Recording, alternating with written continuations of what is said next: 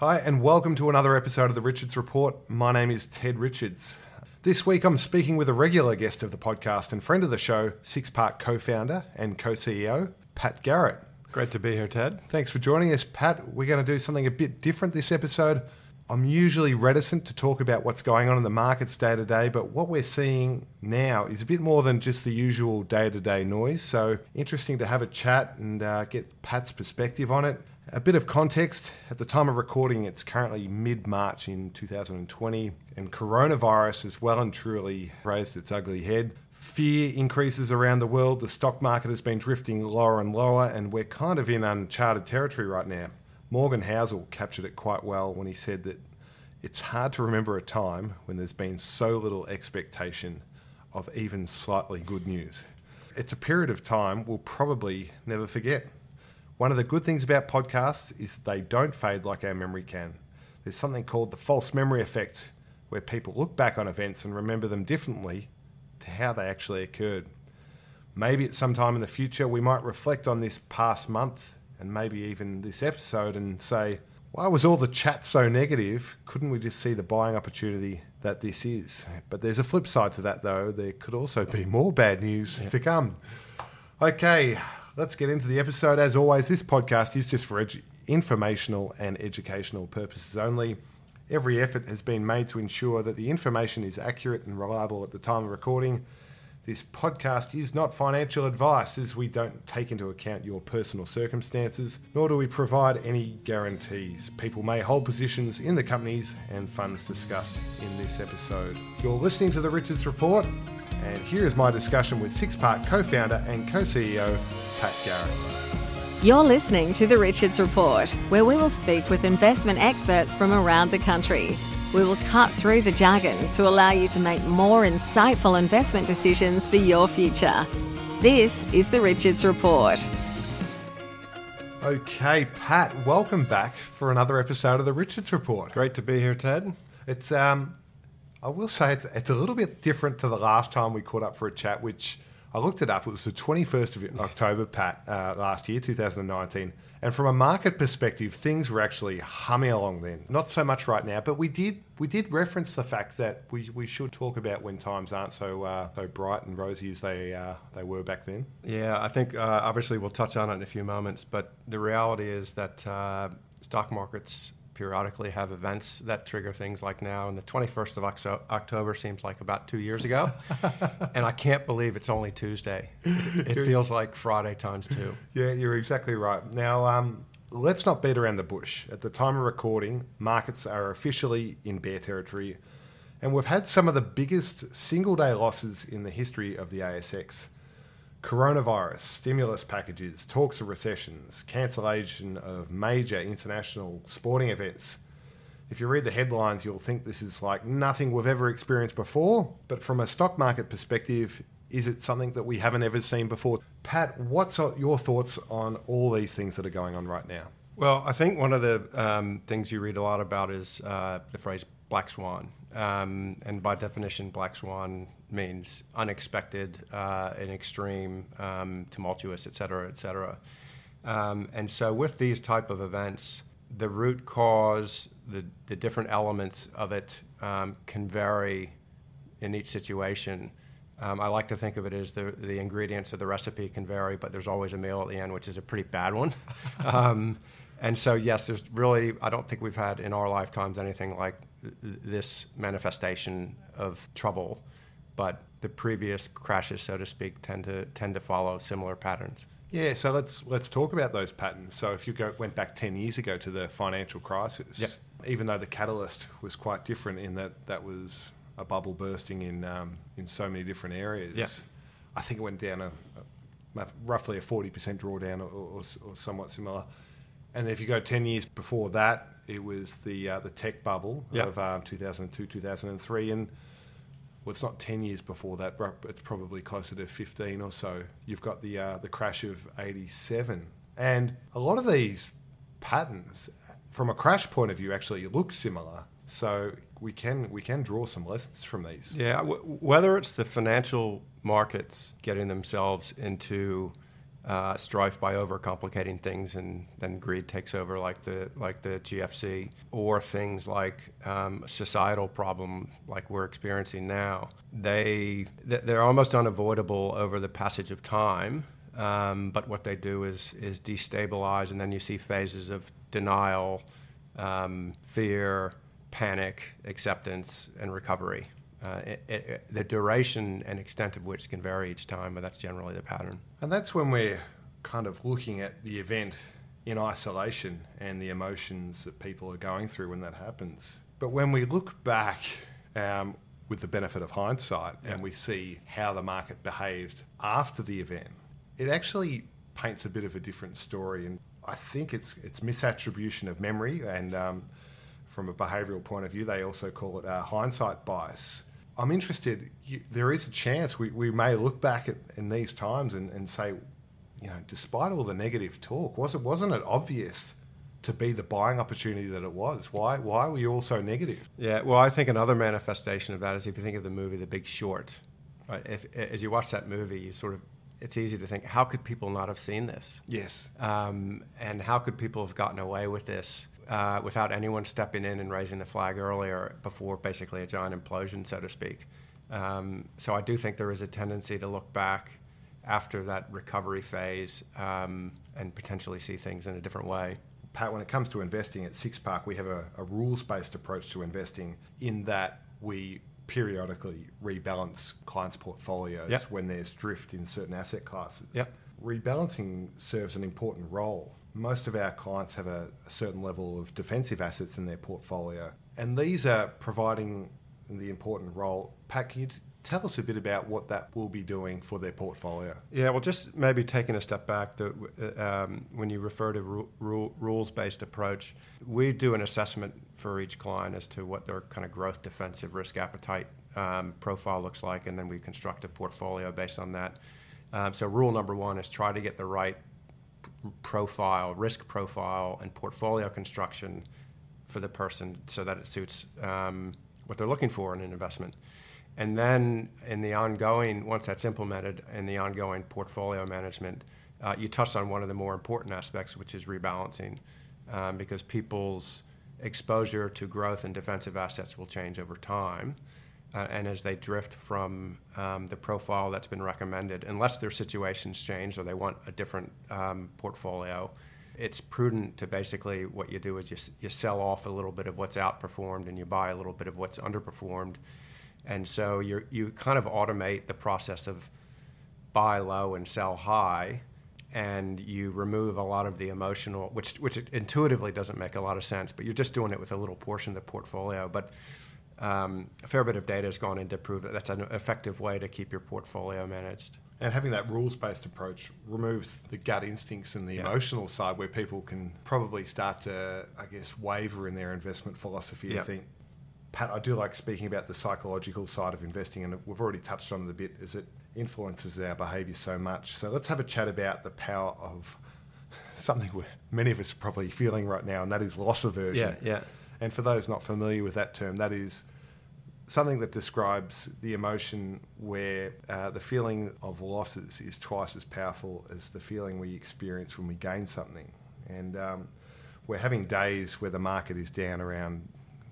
We've even seen ten percent, ten percent one day, and then yeah. then up the next. And admittedly, in this example, there's a lot of a lot more. Uh, there's been a lot more down days um, than up days. But when taken in isolation, the power of loss aversion is massive. Pat, yeah. we're both investors. Uh, working day to day in the industry, yeah. are you noticing this effect on your psychology too? Well, I think the power of loss aversion is when it when it happens over over time. Yeah, it, it, does builds, compound, doesn't it? And it compounds and it compounds because the ten percent days are sort of numbing. Yeah. But it's when you sort of see it day after day, and then the fear starts to build. For me, uh, for me personally, um, I think this manifested when uh, my father passed away in 1997, and I had a bit of work to do, sort of putting the, um, his estate and assets together to make my mom's life stable and whatnot. And so movements in markets worried me on a daily basis because um, I was, you know, just wor- incredibly worried about my mom's financial well-being. Um, I'm less so now, probably just having been involved in kind of being familiar with the investment philosophy at Six Park, which is if you worry about the stuff day to day, you're really going to knock yourself out. W- where I do worry a little bit about it is with our clients because um, we've had the benefit of being in the financial markets for a while, and even though it still affects us, we at least kind of we've been there. We kind of know how to respond and and manage some of those emotions. Whereas a lot of our clients are going through some of this for the first time, um, and so it's it's that I worry about that, and so that's why we work really hard to try to help people not make mistakes based on that. Yeah, Pat, you're, you're exactly right. Something that I've noticed is I can't help myself sometimes. I, sometimes I will peer at my phone in the middle of the night just to see what's going on in the US, and, and uh, it's always a lot easier to get back to sleep when I see a lot of green on the screen, Yeah. and uh, when you see a bit of red in the middle of the night, and some of the the, the size of the numbers Yeah. uh, in um, what has been going down, yeah, a bit harder to get back to sleep. So experiencing the uh, the power of loss aversion there. Pat, we've been getting a lot of questions from clients wanting to know when the bottom might be, and. Actually, no, I, I won't anchor you in any way. What's your thoughts on how to answer this question? Um, we're obviously in, um, to use a word that's been around a lot, uncharted territory, which is the nature of these events. Um, and so um, the short answer is I have no idea if we're at the bottom. Um, and it's, that's guesswork. But I do think it's fair to say that there's uh, a fair bit of volatility still to play out just because of the nature of the fact that um, the impact uh, that this coronavirus is going to have uh, has a little ways to go before there's actual data that we can look at to say, okay, this is what the runway looks like, long, short, this is the impact, big, small. And so uh, markets are down 30 ish percent. You know, that's a big number. Could they go down further? Of course. Um, but I think trying to trying to guess that and trying to time that's pretty tough. Oh, Pat, I, I totally agree about the bumps in the road ahead and the volatility because it's been caused by so many, so many different things. Yep. Uh, one of which is the range of opinions of experts is quite wide. Yeah. So uncharted territories for what experts thinking what may lie ahead, let alone uh, investors. I just want to go back to the question about people trying to pick what the bottom is. Yeah. Many people think that there's going to be some flag or some sign point where we've we've had some soft landing in the bottom or uh, markets will settle down. Yeah. But Pat, I, I don't know what your thoughts. It's, it's probably when you're seeing that, you've missed out. Yeah, I think I, I, I think for those wanting to wait till things are stable, they will have missed probably a twenty or thirty percent recovery, um, because that's an, that's the nature of the, the recoveries from these um, type of events. They're unpredictable. They can be. Uh, they're typically fairly s- swift, and there's plenty of data. I think the the one quoted a lot is that if in the 20 year period ended not long ago, if you missed the 20 biggest up days, your uh, returns over those 20 year periods were halved. There is a fantastic um, stat. I think JP Morgan might have. Yeah, they out it- it which, was. Um, most of the best days from a historical point of view from from returns come within two weeks of the worst days. It all tends to be um, that both the down and the ups tend to be clustered, and so if you try to time it and you miss out on a few of those clusters, you've kind of permanently missed out on on um, the, both the upside as the downside. Okay, say you did want to invest and you had some cash. Once again, this is purely hypothetical. This Yep. is not advice. Yep. What's some different strategies people could do if you're lucky enough to be sitting on some cash right now and you're wanting to get it invested in the market? Okay, so hypothetical. So we'll, I'll assume investing in, say, uh, property or a house is not part of the equation. You're talking about the share market Yep. and um, different asset classes uh, on the share market. Um, I would say if you're 20 years old um, and you have the stomach for it and you, it's your retirement money, you, I'd put it in. I'd, I'd do a Warren Buffett and put it in the in the in the S and P 500. My bias because I'm from the U.S. Um, over a really long time horizon, um, I, I think that's probably your best bet to grow your money. Um, there's, so there's a lot of qualifiers with what I just said. Um, not everyone's in that position. That said, uh, the stock market generally over time is going to is going to provide good returns, and there's different elements and different asset classes. So our investment philosophy involves a couple things. T- time in the market is better than time in the market, and diversification matters, et cetera. So uh, we also believe in um, in the benefits of dollar cost averaging for people who are maybe emotionally not well equipped to put everything in the market on in one day.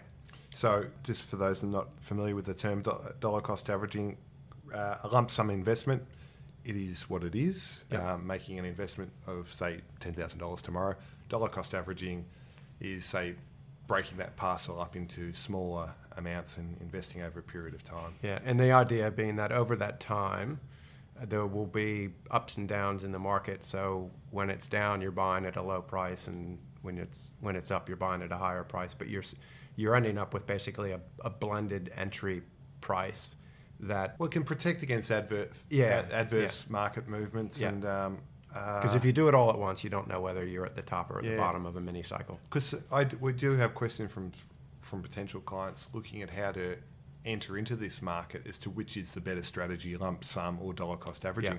But you don't actually end up knowing which is the no, better strategy no. until the benefit of hindsight right. when you can look back and.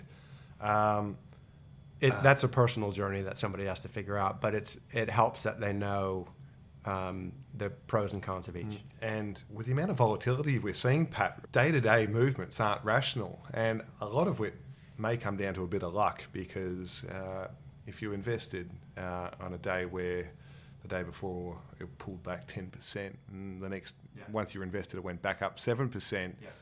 you, you, you couldn't say that there was a fundamental reason why you didn't invest that day and you did that day and um, yeah. you were able to to, to miss the, the 10% and capture the 7%. And the dollar cost averaging, it really hedges against those yeah. those market movements. I, I, um, I tried to pretend a few moments ago, Ted, that I was sort of emotionally immune from some of these things because of my background, but um, uh, I put a little bit of money in the market not long ago just because I felt like we're, we're, we're either – you know, it's asset prices have come down, so it, you know, I'll, I'll put a little bit of spare cash in, and the next day the markets went up five percent, and, and and I will admit, I thought I was a really smart guy.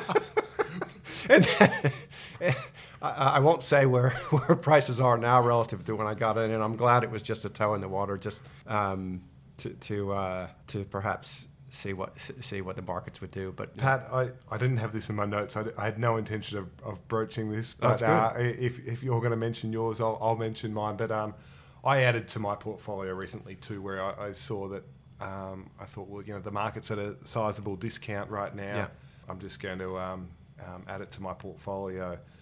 And the initial movements of the market at that time was a little bit of a, an yeah. upward and I've, I, I was metaphorically patting myself on, the, on the back. I, I may have even oh, literally what, that's, that's, what I saw you doing in the office. but um, uh, well, it, it's an interesting point there because you say you, you, bought because it, uh, things seemed undervalued. That's obviously all relative because were they overvalued to start with?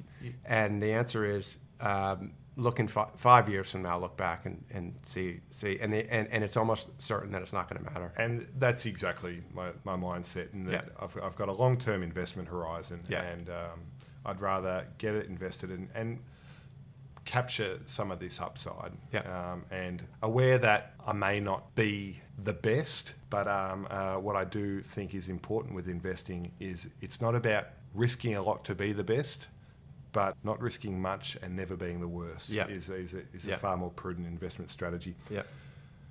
Let's move on. If we zoom out a little and look at how coronavirus may influence things later on in the year, because so much of what we've spoken about is the next few weeks and months ahead, I want to talk about the US election up, yep. coming up in uh, November of 2020. Pat, if you asked me two months ago, back in January, yep. I would have thought Trump was sitting pretty comfortable in the next election. Um, Barry Ritholtz, he tweeted this a few weeks ago. If the elections were today, Trump would lose in a landslide and the Dems would retake the Senate. But the election is in November. Who knows how much changes between now and then? Yeah. Pat, uh, how are you seeing this play out for Trump's chances? Um, probably not good, generally speaking, in terms of what's happened in the last four weeks. Trump was likely um, going to benefit from uh, campaigning on a strong economy, strong uh, jobs, and early signs of some wage growth. Pretty hard to unseat a sitting president that can can um, pound that drum really hard. Uh, that's obviously gone completely out the window.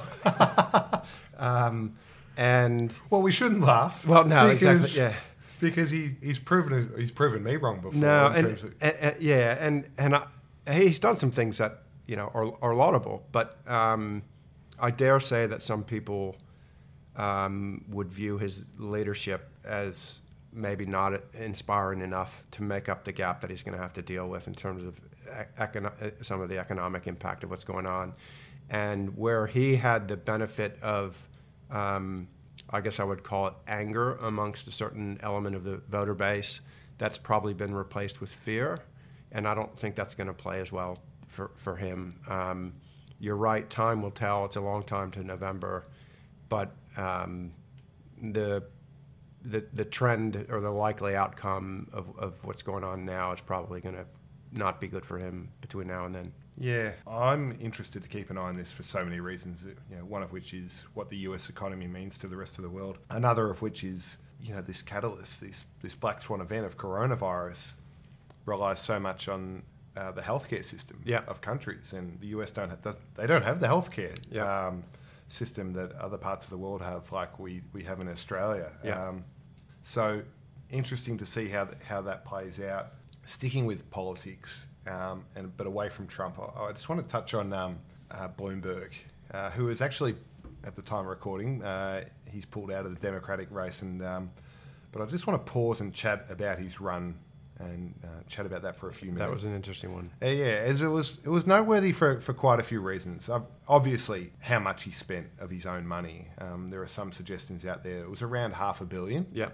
Uh, that he spent in a or more. Yeah, yeah. or more yeah. in, a, in a quickly failed attempt at, at the run for presidency. What I want to speak about is he did some really interesting marketing campaigns, yeah. just like trolling Trump yeah. with billboards that read things like Donald Trump cheats at golf, Donald Trump eats burnt steak, Donald Trump lost the popular vote, and Donald Trump went broke running a casino. And that's classic. Like, what, what, what I want to talk about is I quite like this. I, yeah. I really I, I, liked it, and even though even though he, he, he pretty much kind of failed, um, but I guess his marketing team took the view that for most voters, if you want to point to what's happening with debt levels under the presidency, it's really hard to get some context.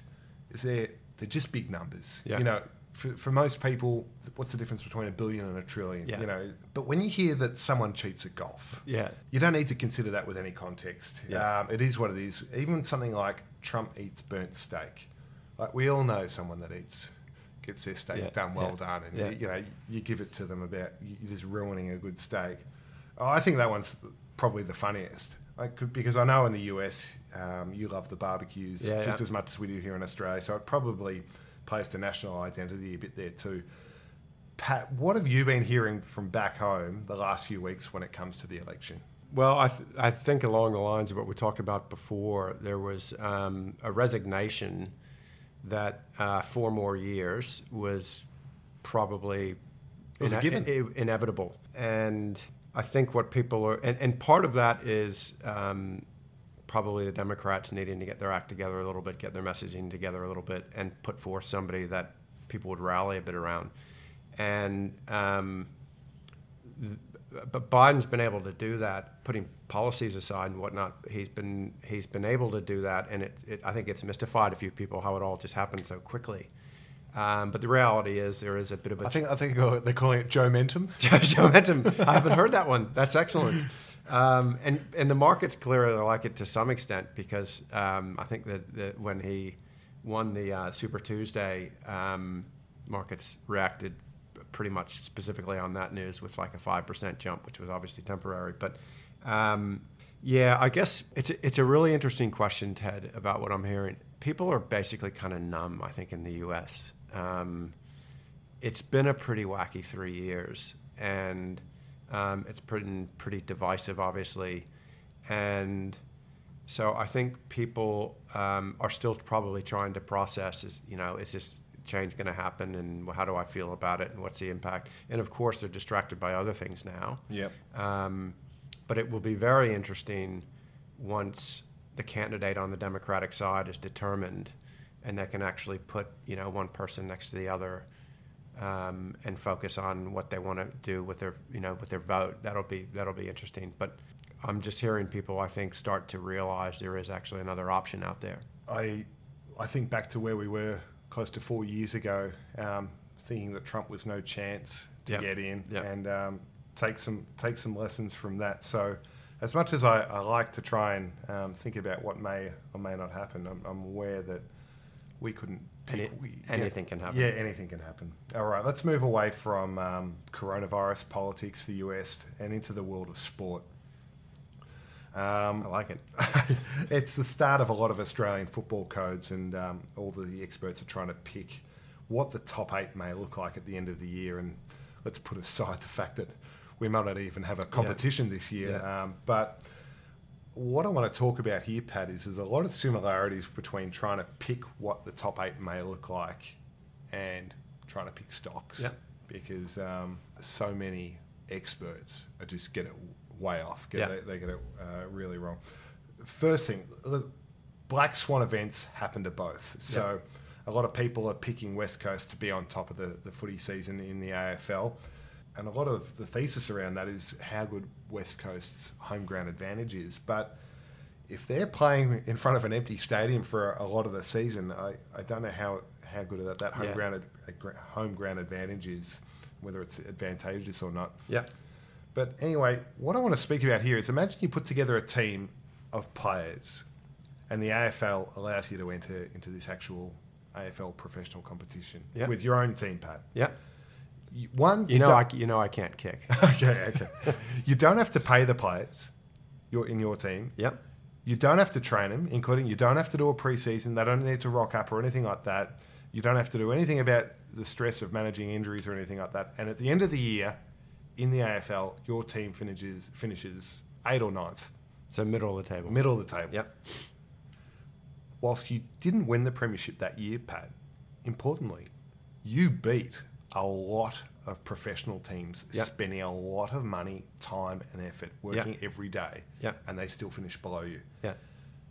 Pat, this this example, it's pretty much what an ETF does, what an exchange traded fund does, in that it it just gets you mid table. Yep.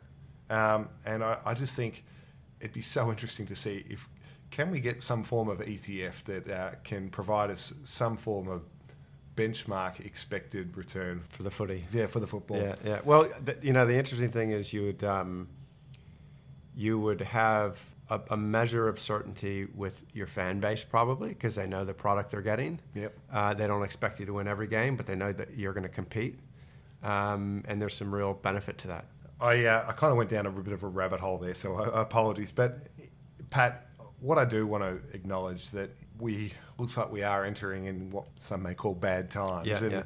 we need sport as a bit of an outlet, and it, it may not be there for us. So it's interesting to think what we might replace it with, and um, I, I I'm just kind of at a loss as to kind of what weekends might look like for, for many people that are used to watching back-to-back sporting events at this time yeah, of year. Yeah. Well, I think um, I think there's a lot of things. I mean, we, we could go on for a while about what good things might happen from in terms of society and culture out of the tough times that are ahead. But if little things like getting people to read, start reading books again, picking up hobbies again, um, hopefully not relying too much on social media because I think this is a good chance to unplug a little bit. I was I was doing yard work in uh, my front yard on Sunday, and, and neighbors came out and we started chatting. Obviously, there's a bit to chat about, and um, uh, and then the conversation drifted into non-coronavirus things. But there was it was sort of a um, spontaneous kind of community engagement that I think um,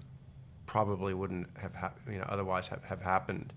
And I know there'll be elements of self isolation where you kind of can't do that, but if it gets people maybe thinking more about some of the basics, um, I do want sport to come back, obviously. But I don't think it's a bad thing for people to have to kind of take a step back and and figure out what what, what you know what what what do they do to entertain themselves? What hobbies do they like? Pat, I, I see you know some of the things that are some of the videos that are popping up on social media from Italians and how that that community Oh, yeah, that yeah, is playing out. Bocce ball. Yeah, yeah. I, I can't see my street kind of busting out into song, but yeah.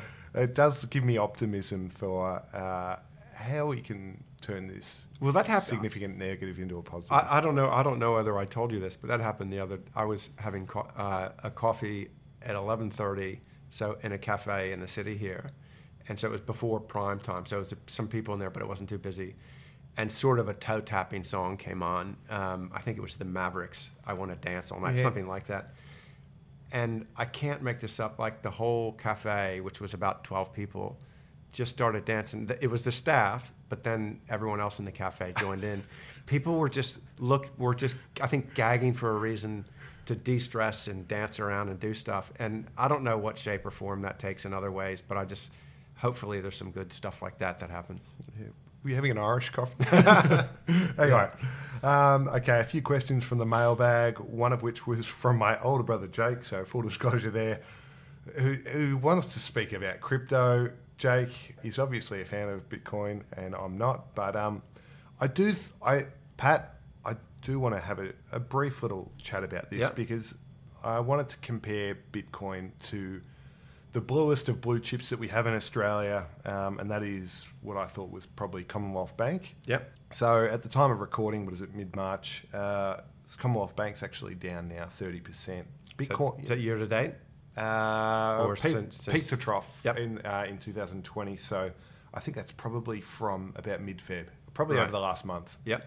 Um, yeah, CBA is down 30%. Bitcoin is down from an Australian dollar pers- perspective, down about 45%. So some of that might be currency. Yep. And I thought that was quite interesting because so many people that have been speaking about Bitcoin um, in good times saw it as a potential new gold and that it could be a, a flight to safety Right. uh, and provide a level of resilience like other defensive asset classes um, and commodities Yeah. may. Um, but we haven't seen that play out as yet. So uh, I just thought it was a, a bit of a, a talking point there. To be fair, Well- Bitcoin is outside of my circle of competence, but I, I kind of do think, Pat, like if if I'm going into a hard time and I'm thinking about a potential recession and I, I want to store wealth some way, Yeah. I'm not looking. I'm not personally. I'm not looking to Bitcoin to provide that level of security. I do. No, my view. Um, I'd like to go on the record and say I don't find it as a defensive asset class. um, I, I, I concur. I, I, I, um, I in, in fact, I, I I know very little about the space, um, but I gather there's lots of cryptocurrencies out there, and um, uh, presumably at some point there'll be some form of this asset currency, whatever you, whatever you want to call it, that um, has some sort of impact uh, and, and, and becomes a viable, um, well, better understood uh, Yeah. asset, I guess, or investment. But I just don't see that happening yet. Yeah, and I, I don't want to harp on, on this too much, but maybe what we're going through might be the bit of a, a clean out in the industry Yeah. uh, and a bit of a proof point. And I'm, I'm trying to look for the positive here for a, a, cryptocurrency that um, if there is one standing through what we go through, maybe that might prove a, provide a level of security for, for people to think that that, that um, can happen going forward. Okay, before we go, we talk a lot about investing, and part of investing is looking at businesses. Yeah. And I'm always interested in fascinating businesses. Pat, Urban Surf. Um, I was scheduled to do my first Urban Surf this weekend, which, um, for those not familiar with Urban Surf, it's a what is it, man-made surfing wave just near Tullamarine Yeah, it's an Airport. artif- artificial, Artificial, wave. yeah. Pat, how many Surfing ti- wave, yeah. How, how many times have you been now?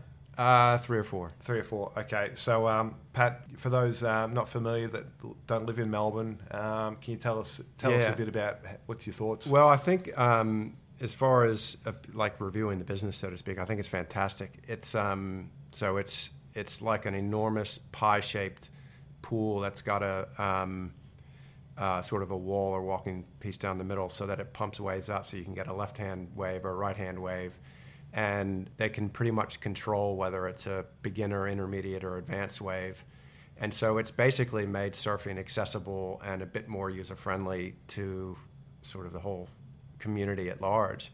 And um, I think I have a bias. Obviously, I think surfing is a great sport. I think it's great exercise. I, th- I, think it's a very uh, mentally healthy thing to do to go out in the water, and um, but it costs a lot of money to build one of these things. So they've, you know, as far as it being a sustainable business model, they've got to market it well and do all the, they've got to do all the basic Yeah. business, business stuff right. And they they seem to be doing that from what- I can tell. I've gone to six, to sessions that start at 6 a.m. in the dark, and they're and they're packed.